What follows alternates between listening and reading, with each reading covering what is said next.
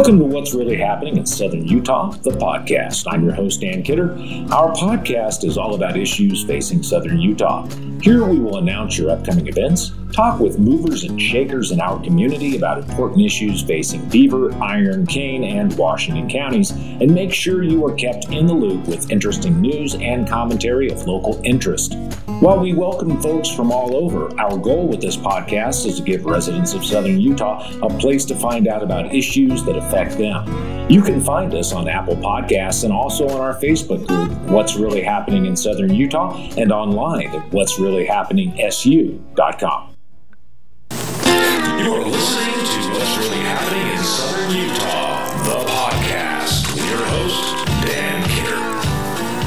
Okay, we are back in the studio today. We thought we were done with our debate series, but actually, this is going to be fun because in the studio today, joining me, I have Miss Mary Foremaster, who's also running for school board. She even brought me a doctor's note from the hospital. She wasn't able to attend the previous debates, um, and she had been hospitalized, and she's all better now, almost, right?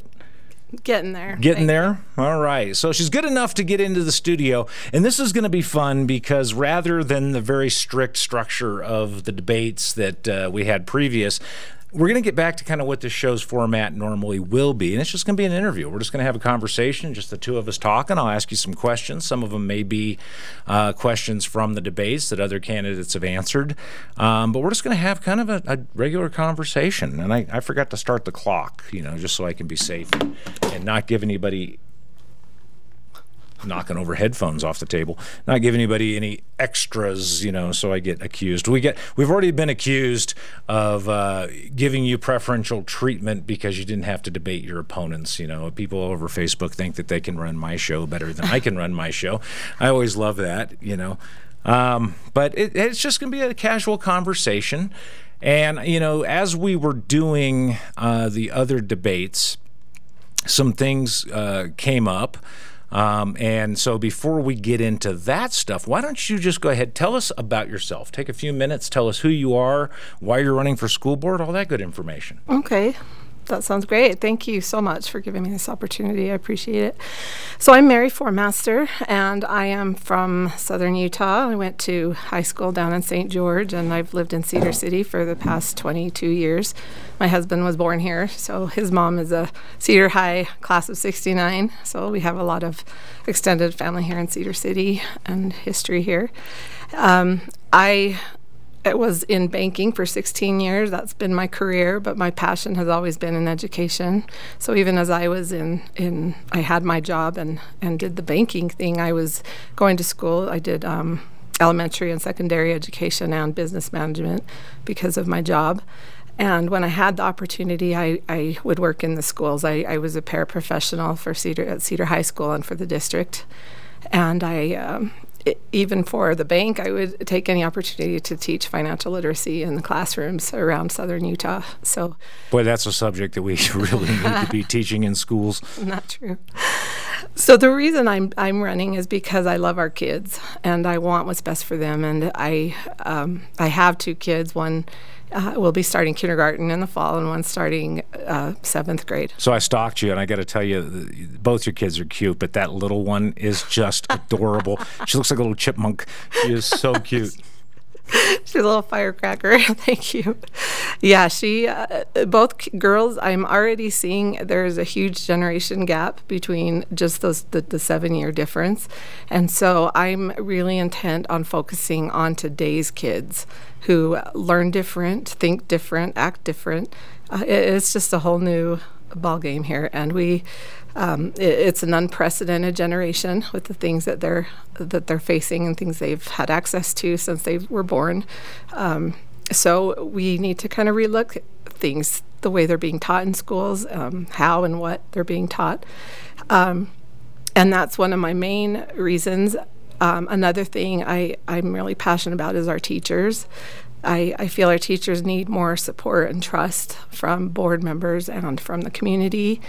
I'm, i worry about teacher turnover. We're seeing that happen more. Um, it, it, it's statistically they're they're only staying on board about five years now, where it used to be a long term thing, and it, we've just made it hard for teachers. They're, they're being spread pretty thin. And I think we just crossed that threshold where the majority of the teachers are nearing retirement age. True. Yeah. And so, yeah, it's, that's, that is going to be a big problem coming up. It is, and, we want quality teachers in our schools, and, and we hire professionals, and we should treat them as such, and, and respect them, and support them, and let them teach. So Now, I want to go back to something you said where, where we need to get out of their way and, and let them do what they're doing. Um, there, there has been an awful lot of uh, criticism from parents and uh, controversy over some of the materials that are being taught in school, but also some of the access that parents are not able to have uh, in, in seeing what's being taught.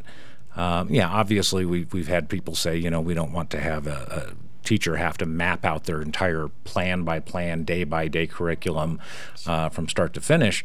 But seeing the materials, where those materials come from, and, and parents having access to that, how do you feel about parents being involved in that process? Well, absolutely, parents. We are the primary guardians of our children, and so we should be involved 100% in what is going on in the classroom. We should know what they're being taught and how they're being taught. There should be transparency, and when it comes to hiring teachers, we need to vet and make sure that they understand what is appropriate and, and stick to curriculum. Um, and that's important, of course.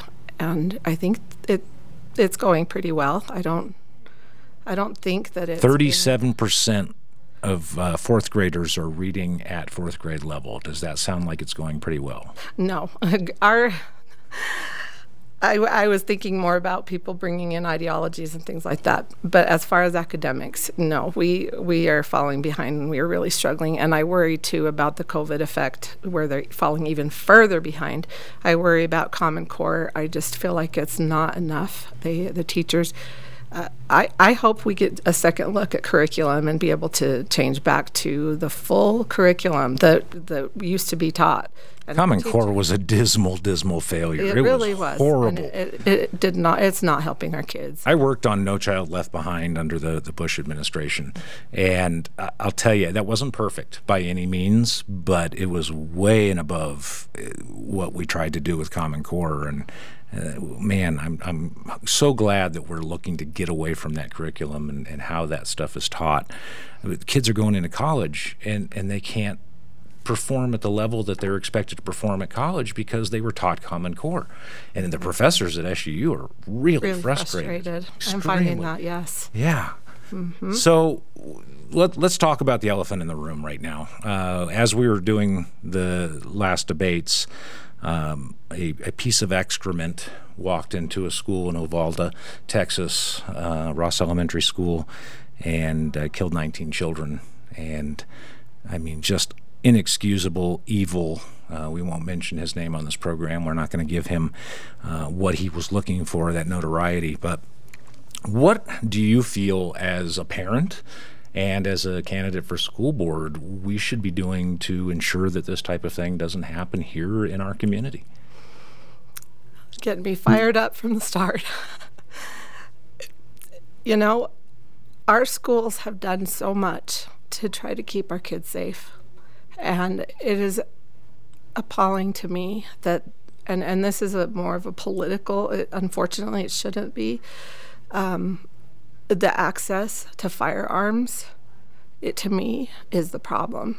At the kid, what more can the schools do? You know, we, we've locked the perimeters, we've got cameras in place, we have kids practicing how to evacuate and hide in the back. But bathroom. do we? Because I just I just drove over because a parent was talking to me about access at South Elementary, and you're on the South Elementary Community Council. Uh, there's two fence holes that have no gates on them at all on the east side and on the south side.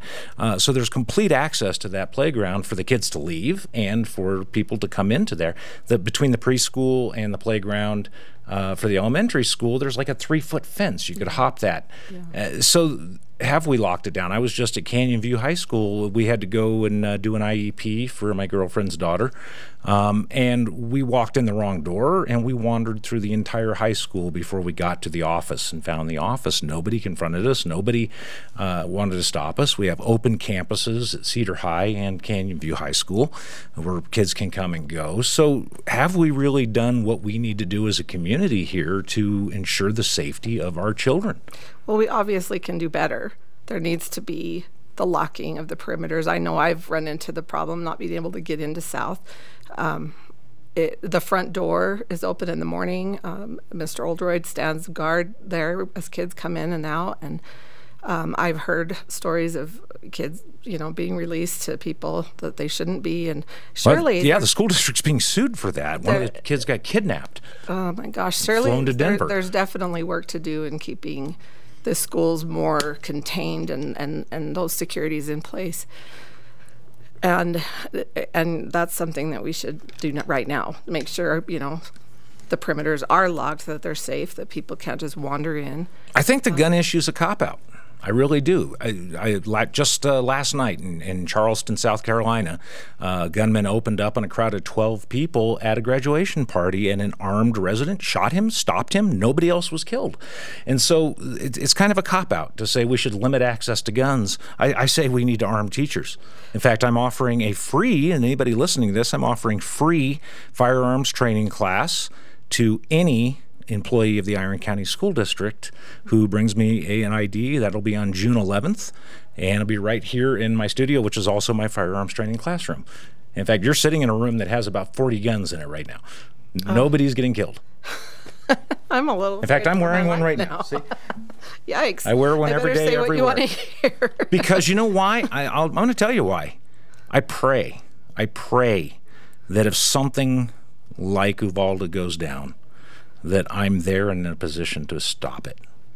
And I pray that if it's not me, one of my students will be there to stop it. There were armed police officers at Uvalde who did nothing. They well, were standing outside with guns. They were standing outside, and, and, that was a mistake, and that's a whole different conversation. I, have trained police officers for almost 30 years. Um, they made the mistake of thinking it was a hostage situation, and so the protocol for a hostage situation is different than for an active shooter they situation. Could hear gunshots. Oh, I know, I know. I know it's a different conversation, and when you it say is. it's a cop out, we are the only developed nation in the country that has this epidemic of these mass shootings. Oh no, they happen all over the place. No, they happen in, not to in, the extent they, they happen here. It is they they've happened in Australia. They've happened in. Um, What's the little country island off of the coast of Australia? I'm trying to think. Uh, New Zealand. New Zealand. Thank you. I, I keep thinking Friesland for some reason. Uh, New Zealand. They've happened in France. They've happened in Germany just recently. There's random shootings, but the extent that we have them here daily is just it's ridiculous. I mean, there's no excuse. So well, yeah, I, I think we need strongly. to have a bigger conversation about what are we doing to identify and stop stop these kids um, from being isolated, being locked out of society, being bullied, being all of these problems. And we've got we had a bullying problem so bad at Cedar High School that a 17 year old shot himself in the face. Uh, it was a young man I cared greatly about. I actually, as a, an ordained minister, preached his funeral, so and he would horribly bullied, and it had been reported over and over and over again, and nothing was done. In fact, Shannon Dulaney had the gall to report to the federal government that no incidents of bullying had been reported the year that he killed himself. So what what is your thoughts on how do we stop the bullying epidemic that's going on within our schools? Because it's bad. It's really really bad. Well, Dan, that's another one of the things I'm pushing. Is I am a firm believer in educational or I'm sorry, emotional learning. Emotional intelligence is just as important as academic intelligence, and more so with this new generation. It may I may not have felt the same way 10 years ago. I may have said, they need to learn these things, uh, these skills at home. Well, I'm a mother and I'm teaching my children these things. I want it supplemented at school. They're learning, if they can't read, they learn to read at school. They need to learn how to deal with the things that they're feeling. And we have therapists in our school and counselors, and we need to bring them in. I know our community is against SEL, social emotional learning. I can see the frustration when you buy a package from a corporation to try to instill into curriculum. You don't know what's going out there. So I would propose we come up with our own program that meets our community values using our therapists and, and, and counselors in our school as a as a board so that we can work together and come up with our own emotional learning plan for our students. I think that sounds great. I, I do get concerned when you talk about a prepackaged canned program and Me where it's coming from and what other garbage is in there and does it align with the values of this community. I get really worried, but I also get worried, and I think Billy Davis in the debate really summed it up well. He just called it noise. And it seems like our schools are becoming uh, uh, centers of social justice rather than centers of education and academia. And that, that concerns me as a voter and, and as somebody who uh, is concerned about what our children are learning. Uh, Sure. Why don't we go back to just teaching the academics? Let the values be taught at home. because we're in a different world and the kids need to have those things instilled with their peers right now. They are isolated. They are now on devices. They are they interact differently. Even when they when they're together they interact differently. And i feel like i can see that because i have children that age and they, their peers.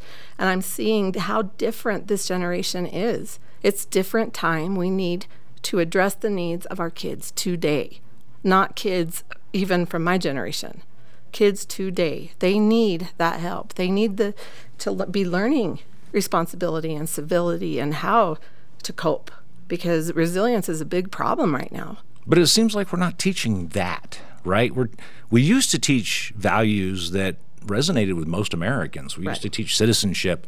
Um, we used to teach patriotism. We used to teach Americanism, American exceptionalism, a- and now it's it's CRT, and it's it's- crt is not being taught Okay, so we call it a different name, all right? So What- yeah, what is CRT is a postgraduate program that is taught, and, and but we take pieces of that and, and we pull it into the schools, the, the Iron Stories, and and we are indoctrinating children more than we're educating them. And I like that that way Billy Davis said that is noise. You know, wh- why don't we get through some of this noise? Stop focusing on trying to teach your values or somebody else's values in schools. Let those values be taught at home. what ab- you you said we used to learn about responsibility and civility in school that's not even being taught Right, I know. So that is part of emotional learning. And we have to help children know how to cope today. And we're teaching them at home. I'm teaching them at home. The, I don't know if you noticed the flags on Main Street on the, sure on the holidays. Do you know who puts those up in the wind in the morning on a holiday morning? It used to be the Boy Scouts. I don't know if the scout if they exist anymore, do they? my 12 year old daughter and her peers in our neighborhood get, got up on President's Day, January, windy, cold. They could have slept in, put up the flags, and went back at dusk and took them down. Not just Main Street, but a bunch of streets in town. We are trying to teach our kids service, patriotism, community. We want them to think outside themselves. I'm doing that at home. But I want it taught at school. I want it reinforced at school. I want their peers to be learning it with them. It resonates better with these kids today when they have their friends that they can practice these skills with. They are leaving college. They're leaving, well, when they graduate, whether they go to college or not, they're not prepared to face the world anymore. They don't, they can't even sit down for a, a job interview. I mean, there's so much. God forbid they try to work. Is it, what I'm saying is our generation is this generation is different, and we have to re we have to look at the way we're teaching and how and what we're teaching and and alter to our kids. now one of the big things that I've, I've heard parents talk about, and this generation being different, is uh, they're a generation that spends a lot more time in front of a screen, and so I see a lot more of the the teaching being done with a computer. Right. They're clicking keys and, and looking at a, key, at a screen instead of having interactive conversations with an, a teacher instructing them. Um, do you think that that is the future of education? You know, I, when I was in secondary education, it was almost 20 years ago. I'm dating myself. It, uh, tech and ed was the big push, and we, we worked really hard to start incorporating technology in education. It was so important. Well, again, back to the generation now, these kids are born tech savvy. They are. And, I, and so I think we need to reverse direction a little bit and pull back on this tech. And handing out Chromebooks to first graders is not okay we need i believe we need to go back to the lab system where yes of course they need to work on technology. Our, our world runs on technology. But what about teacher interaction and engagement? What about kids talking to each other in class and working in groups and going to a lab to work on their chromebooks instead of just being handed a chromebook when they walk in and have all of their work there go home and work on it more at home that's doing no favors to our children. No, I like the Chromebook because I, I remember carrying around a 20 pound backpack when I was in school. My daughter still does. Yeah. and uh, you know, so I, if if the books could be on on the Chromebook, I'd have no problem with that. You know, that it saves a lot of money. Um, it saves a, a lot of trees. I'm, I like trees, um, and it saves a lot of backs, and, and doesn't require those kids to carry that around. But I, I don't. I worry about the the instruction in the classroom on that screen. And you know, having the ability to take that the Chromebook home and work on your work there, I'm I'm not opposed to that. I think kids get way too much homework. Way too much homework. Yeah, the teacher engagement to me is very important, and um, peer interaction is very important to me. And I feel like they're losing that with with the devices. And uh, where I'm saying the kids are born tech savvy now, they can they can penetrate firewalls. So we have kids on YouTube in the back room of science, and they're looking up tutorials. So that's what's happening in our Yeah, I, right we now. just went through that with my girlfriend's 13 year old daughter. she figured out how to disable the parental controls Oh, based on a YouTube video. You know, it was they're, great. they're little hackers. They're awesome, and that's Yeah. what's exciting. Is this generation is amazing, and so we we really need. I've done so much research and study for just for my two girls, just to kind of stay ahead of the game. And in all that I've learned, that's why I'm running, is because I want to to share that at the at the table when it comes to policy and, and curriculum, and say this is what I'm learning about these kids, and we want to bring out the best in them, and they're so smart, and we want to be able to pull that out and help them learn, help them read, help them be better at ma- math and science. But we also have to address the emotional side too. Okay. Um, one of the big issues we, we just passed a $69 million bond so that we can tear down uh, East Elementary and rebuild with two extra classrooms. And we've heard a lot of people talking about the fact that we need to postpone that, I think, um, and look at building a new school out in the West. Where, what do you think of that? You know, it was unfortunate that there was not enough foresight when that decision was made because our community has just exploded. And so now we have to really, re- uh, if we can, relook at that bond that the voters elected on, which um, really isn't going to serve the purpose it needs to, which is to have a school where the kids are. And the kids are in the west, north, south, not in the east, unfortunately. And that's where the school would go. And so I'm pretty fiscally conservative, and I don't want to have to worry about you know the busing and all the the money that goes into to having to accommodate that. So yeah, I'm. That's a good question. Can we re, can we re- reverse course on on the bond that was agreed on and and rebuild in a in an area where the kids are? Yeah, that's always the catch up, right, with government agencies is they're always building to what the need is now. And it takes years to get there, right, to what the need is at the time that they start the building. So by the time they get done, it's it's already time to build something new. We never look ahead and go, "Hey, let's uh, let's build something with extra capacity so that when, you know, we don't have to be doing this every year building something new." Uh, That's that's rough that uh, you know, the, the government contracting process is so cumbersome and we, A I lot could, of red tape. yeah, I mean, I could build something for a tenth of what the government can build it for because of the, you know, they've got to do the contracting process and, and meet certain requirements, and you know, it's it's rough. The private sector seems to always do things better. Um, let me ask you, uh, looking at the current makeup of the school board, Sure. who do you find yourself most aligning with on the current Iron County School District Board? That's hard to say because they each bring their strength. They each have I- ideas and ideals in there, and they are pretty open to listening. Um, it, it's hard to pinpoint one person where I say I, I think like that person. I I, I liked when um, controversial subjects were brought up. How uh, Michelle, is it Michelle Lambert? She she said we need to think about the children. We're talking about individuals here. We're talking about lives. We're talking about stories of people. You know, we have to remember that when in all our decision making. And and I, I that's what I feel strongly is is how is this going to impact these kids and their families and the teachers? Every decision uh, impacts so many lives. And so rather than rushing to decisions based on people's ideals, you need to really consider the individual.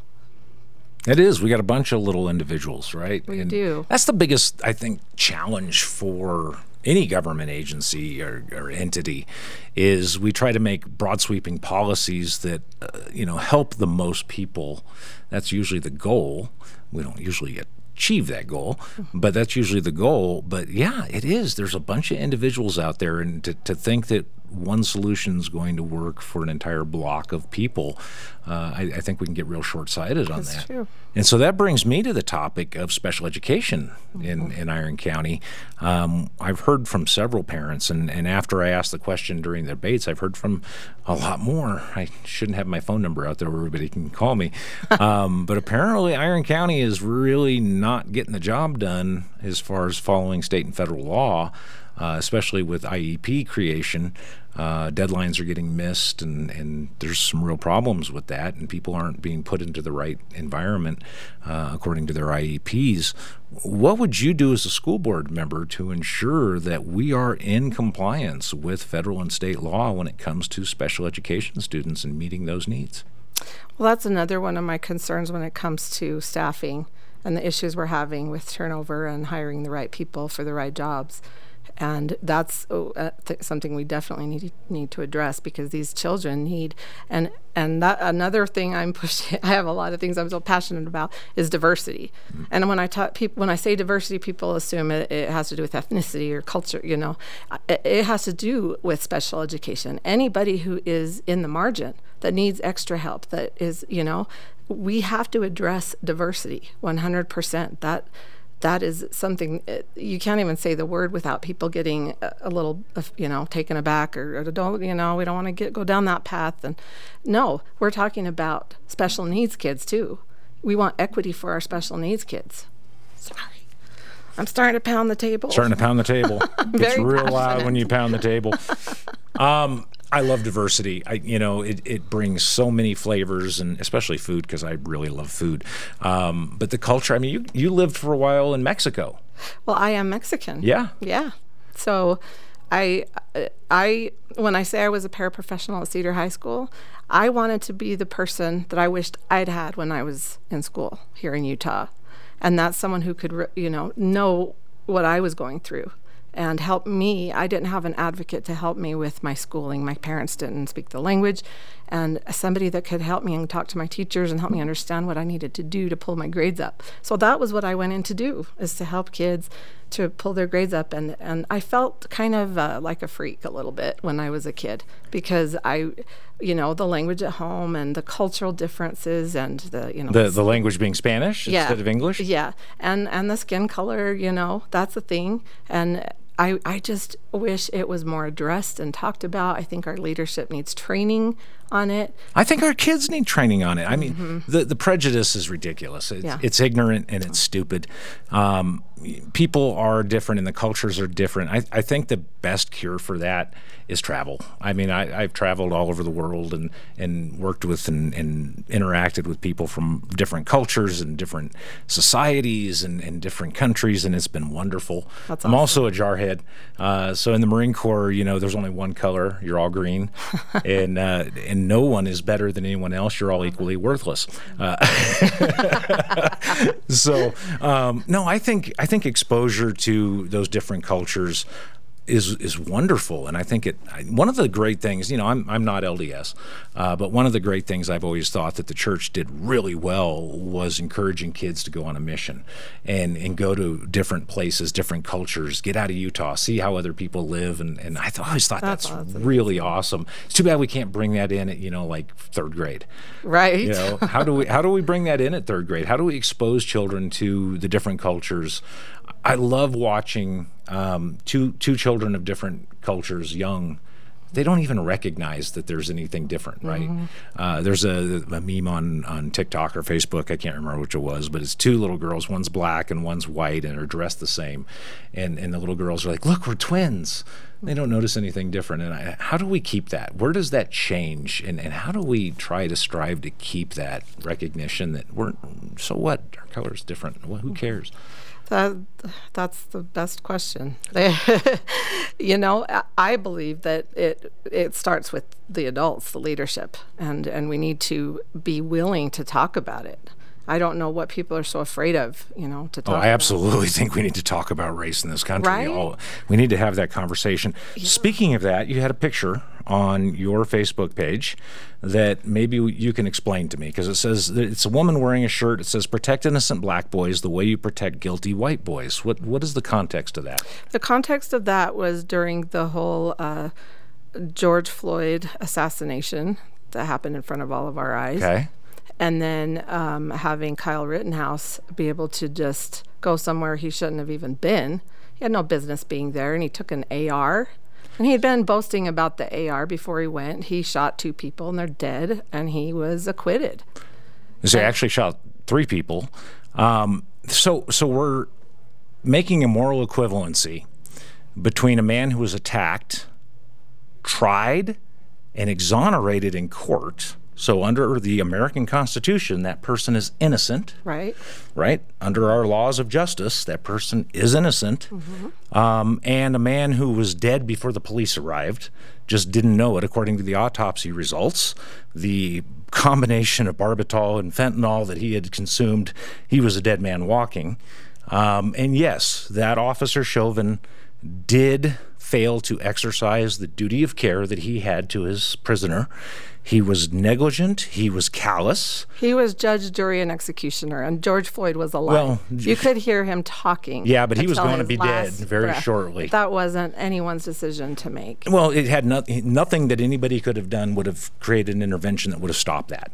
According to the autopsy results, he was he was a dead man walking. And so to We're say going off the rails a little bit. we are, but but board. to say that a person that has been exonerated in a court of law, which we consider to be an innocent individual, Mm-hmm. is a guilty white boy uh, versus a, a man that never had a trial. Maybe he should have, but I don't think he was ever going to get there based on the decisions he made. it wasn't just prior one to that. incident. There, we're No, talking about the kid with the Skittles in his pocket who was shot and killed. Again, I- mean, innocent in I a court of law. I was infuriated with these with these kids that are just taken down. It, it, I posted that, and I was actually recomm- it, somebody advised me to take it down before I ran for an. Why should you? You should be able to post whatever you want that, that represents who you are, and people you. can voters can make a decision if they uh, align with those beliefs or not. That's why we have these conversations in the first place, right? Thank you. So you know, I, I I absolutely. um, but speaking of First Amendment protections, we recently had a teacher in Parowan, a high school teacher, social studies teacher, um, post that he believe he wishes that more Republican lawmakers would be killed. Um, based on the January 6th events of 2021, uh, he wishes next time more Republican lawmakers would be killed. And uh, he he was not terminated. He was relocated to a behavioral high school uh, as a result of those comments. His students saw those comments, Right. and there was a lot of parents who were very upset uh, that he was posting that kind of thing. What do you think is the the threshold there that a teacher should be able to express himself on social media, um, You where know, his students can see that? Yeah, the First Amendment, of course, we have our freedom of speech, but as a professional, you are going to be held accountable for what you say. So you have to be, if you're a professional, you need to be responsible in what you say. And, and you can say it, you have that freedom, but you don't have the freedom from the consequence. So people should think before they speak, everyone, teachers or not. That was a very irresponsible thing to say. It was threatening. And, you know, he could have lost his job. Maybe he should have. Well, I guess under the, the policy in place at the time, there was no social media policy. As a result of that, it was uh, one good outcome is that they now have a social media policy um, that says that if you reflect poorly or you know in a negative way on the school district, then, then you can be terminated. Um, but yeah, that really created a lot of waves within the community. That you know a teacher uh, with impressionable young people which every student out there is an impressionable young Absolutely. person. Uh, and I think we forget that sometimes. Yeah. I think we lose sight of the fact that th- these are impressionable students, and, and anything we say leaves an indelible mark on them and their psyche, on their on emotional health. Uh, They're little sponges. they really are. I'm learning that. You know, I, I don't have any kids myself. My girlfriend has an, uh, uh, now she's 12 and a 13 year old daughter, and 13 year old is autistic. And God bless her, that has been fun. That has been a real fun ride. I just she the way she looks at the world is so different. No guile. Just a purity. It's so fun. It really is. I've never really, until recently, kind of appreciated what parents go through, and I'm not. I'm not dad. I get reminded all the time, "You're not dad." Um, you know, but that's that's fine. They've they've got their dad, and I love that they have a relationship with their dad, and that's great. But it, it's really opened my eyes. They are sponges. They're always watching. Oh yeah, and they soak You it all up. and, and we've got to really strive. And I think when we talk about race, uh, there there you go, right? Mm, that's the problem. They're just repeating what they see at home, aren't they? When there's a you know well intent parents, uh, they're they're not racist, but they don't realize Some of them are. some of them are, some of them aren't, but even the ones who aren't, they're good people with good intent. But if their child says, "Oh, that boy with the black skin," and the parent says, "Oh, you can't say that," you know, that already is is putting a stigma in that child's head. Okay, they must that must not be a good thing to say. We better not talk about that. It already puts them at a lower level. Does that make sense? yeah, it, yeah, it differentiates them very much, doesn't it? Yes, it does, and it and it it almost makes it seem less than. You can't say that. They're they're black. You can't talk about black skin. Yeah, that's the problem. Those are the things that are happening that are building up these ide- ideas in kids' heads, and that's why racism is so- is so prevalent. Isn't it funny? We can we can talk about somebody having blonde hair. But we can't talk about them having Mm-hmm. Black brown skin or brown black skin, or, Right. You know, Yes. yeah. Why? That's exactly. It's it's a level of distinctiveness. I love that. I love the color, and uh, you know, I, I I like to tell people. Vanilla ice cream's okay, but a little chocolate syrup on top makes it taste better and more interesting. So, well, uh, what other issues do you see as being kind of a big thing that we're not focusing on, or we need to be focusing more on? Well, diversity was the big was the biggest one because it, it's just not talked about at all. Do you think we can really solve the diversity problem in Utah when we don't have much diversity? Surprisingly, I I was looking through my daughter's yearbook, and I would say about a quarter of the kids were of color, and so hmm. yeah, it's more. That's a change. It's more than we even realize, and so why aren't we addressing it? That, um, How do, how do we address that? and and it starts with the adults. I, I think we need to instill a program, a, a resource for the teachers and for the administrators to understand cultural diversity, and then it can be passed down to the children. And even having books, you know, that talk about skin color and and it, it's and embracing cultural differences. And it, I thought it was sad that it had to go to the school board level to decide to let Native Americans wear regalia to their own graduation. And and what about the Polynesians? And and it's sacred to them to wear the leis. But isn't that kind of a backlash of, uh, I don't know, maybe the political correctness that we've been seeing in this country where people are like, well, we don't want anything that would be disruptive and, and we can't have an American flag on a shirt. We can't wear regalia to our graduation. Nothing that differentiates. Can't wear a cross around your neck. it's ridiculous yeah it, it- we need to be open to each other and and that's the problem is that this wokeism is is cancel culture everything that's just ruining us you know we ha- we're afraid to speak because we want to offend somebody and it's gotten out of hand we need to really I remember I, I was a kid in, in Southern California. I was in elementary school in, in San Diego, and we would we would have Cinco de Mayo celebrations in school, you know, so that we could we could celebrate the the Hispanic culture that was all around us. I mean, it was mm-hmm. Sa- Southern California. Um, well you know what's ironic about that is it goes it's not even a real Mexican holiday. Thank you. I was going to say when, while we're talking about ignorance, But it was- not- it was an I'm not- not excuse to- to talk about the right, and I love that, and I love that they do that here too. They had mariachis and everything on Cinco de Mayo, but if you go to Mexico, nobody knows what Nobody fifth of May celebrates it. means. Yeah. so it's an American holiday that happens to celebrate. It's an excuse to drink lots of tequila and eat tacos, Right. which you know I don't see a reason not to have an excuse to have. Well, the fifteenth of September is their is their Fourth of July. Yeah, yeah, Just they're Mexican Independence Day. there. Yeah. yeah, we never celebrate that. Uh, most of the, are the schools back in, and then on the fifteenth of September, and most Uh-huh. yeah. times, oh, well, we should be celebrating that. We I, should, I agree. We should that have should a good be time the, party the with Cinco de Mayo day. That Yeah. actually means something to Mexicans, right? Yeah, right. But I I think it's great that we're we're doing things, uh, or at least we used to more do things that would expose people to the Polynesian cultures and Right. and black cultures, and which It's- which that's really hard to do because there's not a single black culture.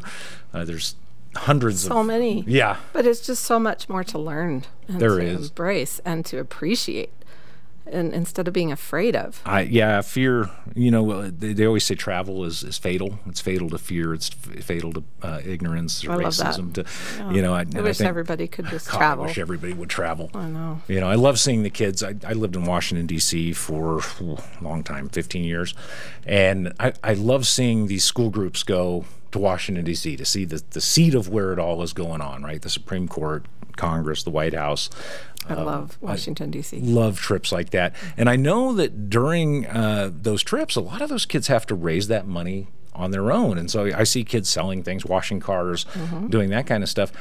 What do you think we should do as, as a school board, as taxpayers, to to help encourage those kinds of trips to go on? Oh, I think we should definitely encourage those kind of trips, and they and they do still happen. They do have trips to DC that kids can get in. But are we only allowing the, the privileged children? That's a good question. Yeah, we need How- to how do we make help it those accessible. underprivileged? We need to make it accessible to to everyone. And if it comes down to to fundraising and and that kind of thing, we definitely need to look at that.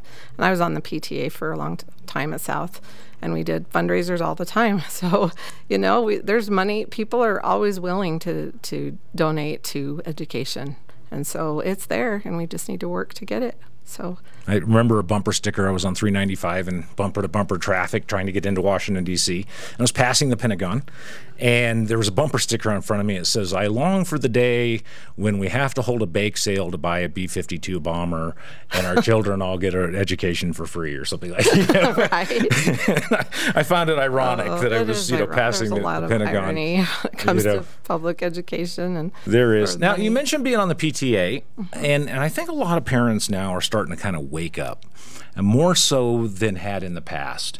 And so I would like to know uh, how parents can get involved with the PTA and also with the school councils, because you're on the South Elementary School Council, and what that is and, and what they do, and, and how parents can be involved in that process. Thank you for asking that.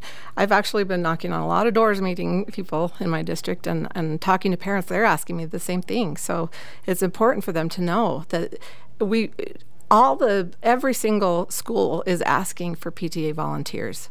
So they can volunteer, um, dads, moms, anyone. They'll they'll take in. You know, they want help, so anyone can volunteer to be on a PTA, and that's easy What, what do those volunteers do? It depends on what the PTA's initiatives for the year are. There's, you know, there's fairs, they, the book fairs, they have um, teacher recognition, they have Red Ribbon Week. There's just things throughout the year that they're constantly doing. So parents can come in and help in, in any of those areas. But also volunteering, volunteer to read in classrooms. That's a great way to be involved. That's a great way to see how the teachers are teaching. You know, you just said yeah. people are worried. Go volunteer and go to the principal and say, put me in your hardest class, you know, so they can see what teachers are up against right now. And I think there'll be a lot more um, compassion, understanding toward our teachers instead of so much criticism, you know, and um, getting into the classroom, volunteering, those are, you know, PTA, there's just so many opportunities to help. And, and parents want to. Parents want to be involved, and, and there's just so many ways. To, And so, so what are the school councils? the community council. Yes. So they are um, elected also and onto the, the councils and their And, schools. and where do they run? Where do the, the members of the council run? Or, or well, I, I tried to get in on the Cedar Middle School Council, and it was just a matter of submitting your name.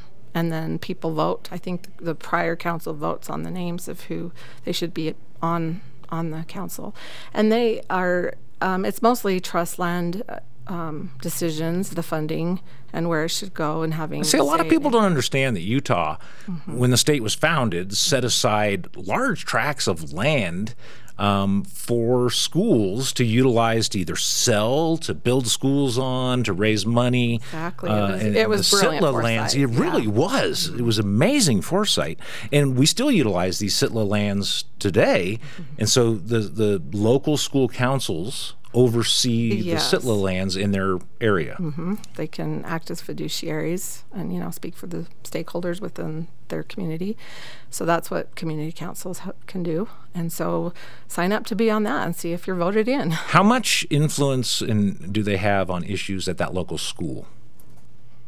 The community council. Um, there's usually things presented, and they can say I agree or no, and, and if it's if the community council doesn't all agree, then they'll relook at issues. So they're significant. So they work with the principal. yeah, they the work principal with, okay. is there. hmm That's awesome. Yeah, I think more parents need to know about that Yes. and be involved in that because you know not everybody feels that they can serve on the school board.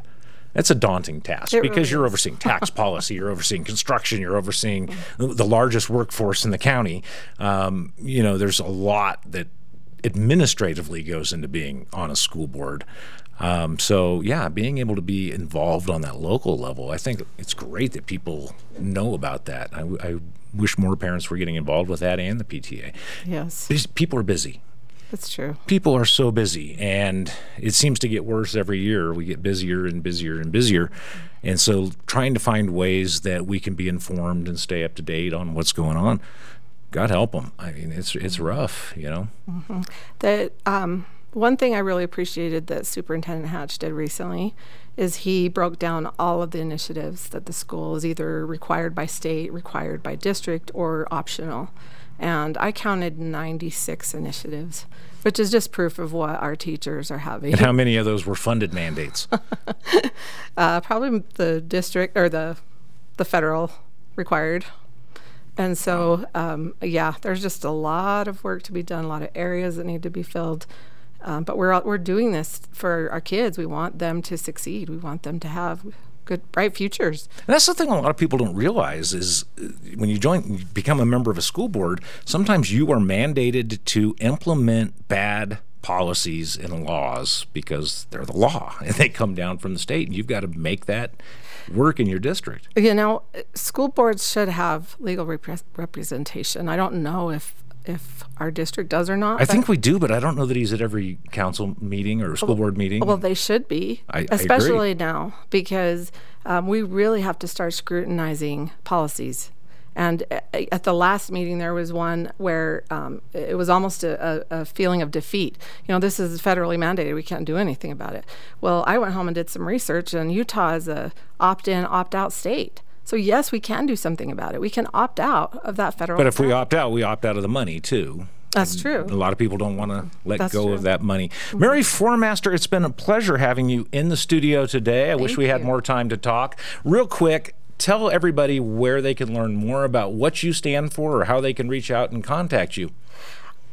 You can find me on Facebook and Instagram. I'm Mary Foremaster for School Board, and I have a website, uh, votemaryforemaster.com or uh, maryironcounty.com.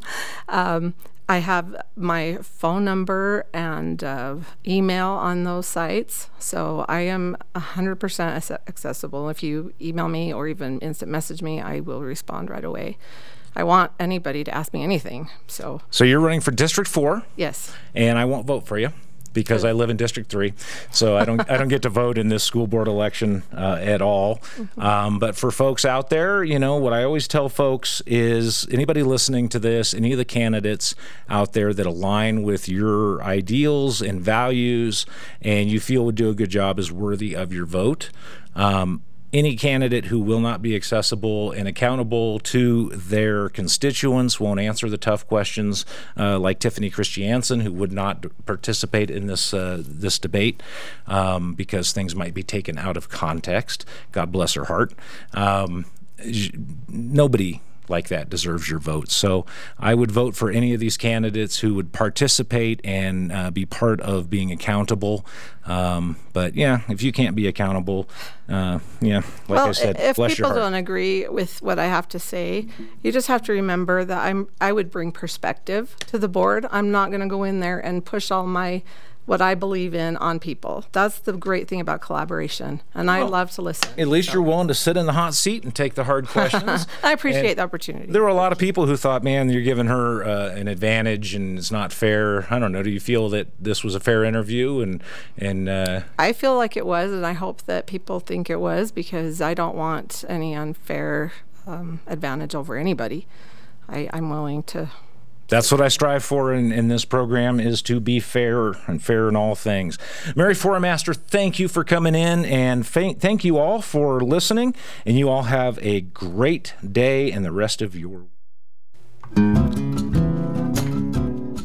Thank you for listening to What's Really Happening in Southern Utah, the podcast.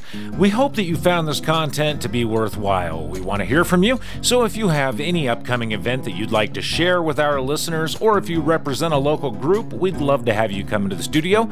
Just email us at contact at what'sreallyhappeningsu.com. We're also working on streaming this podcast live and have the ability for folks to call in and ask questions or share items of interest to residents of Southern Utah. Be sure to share this podcast with your friends. And again, thanks for listening.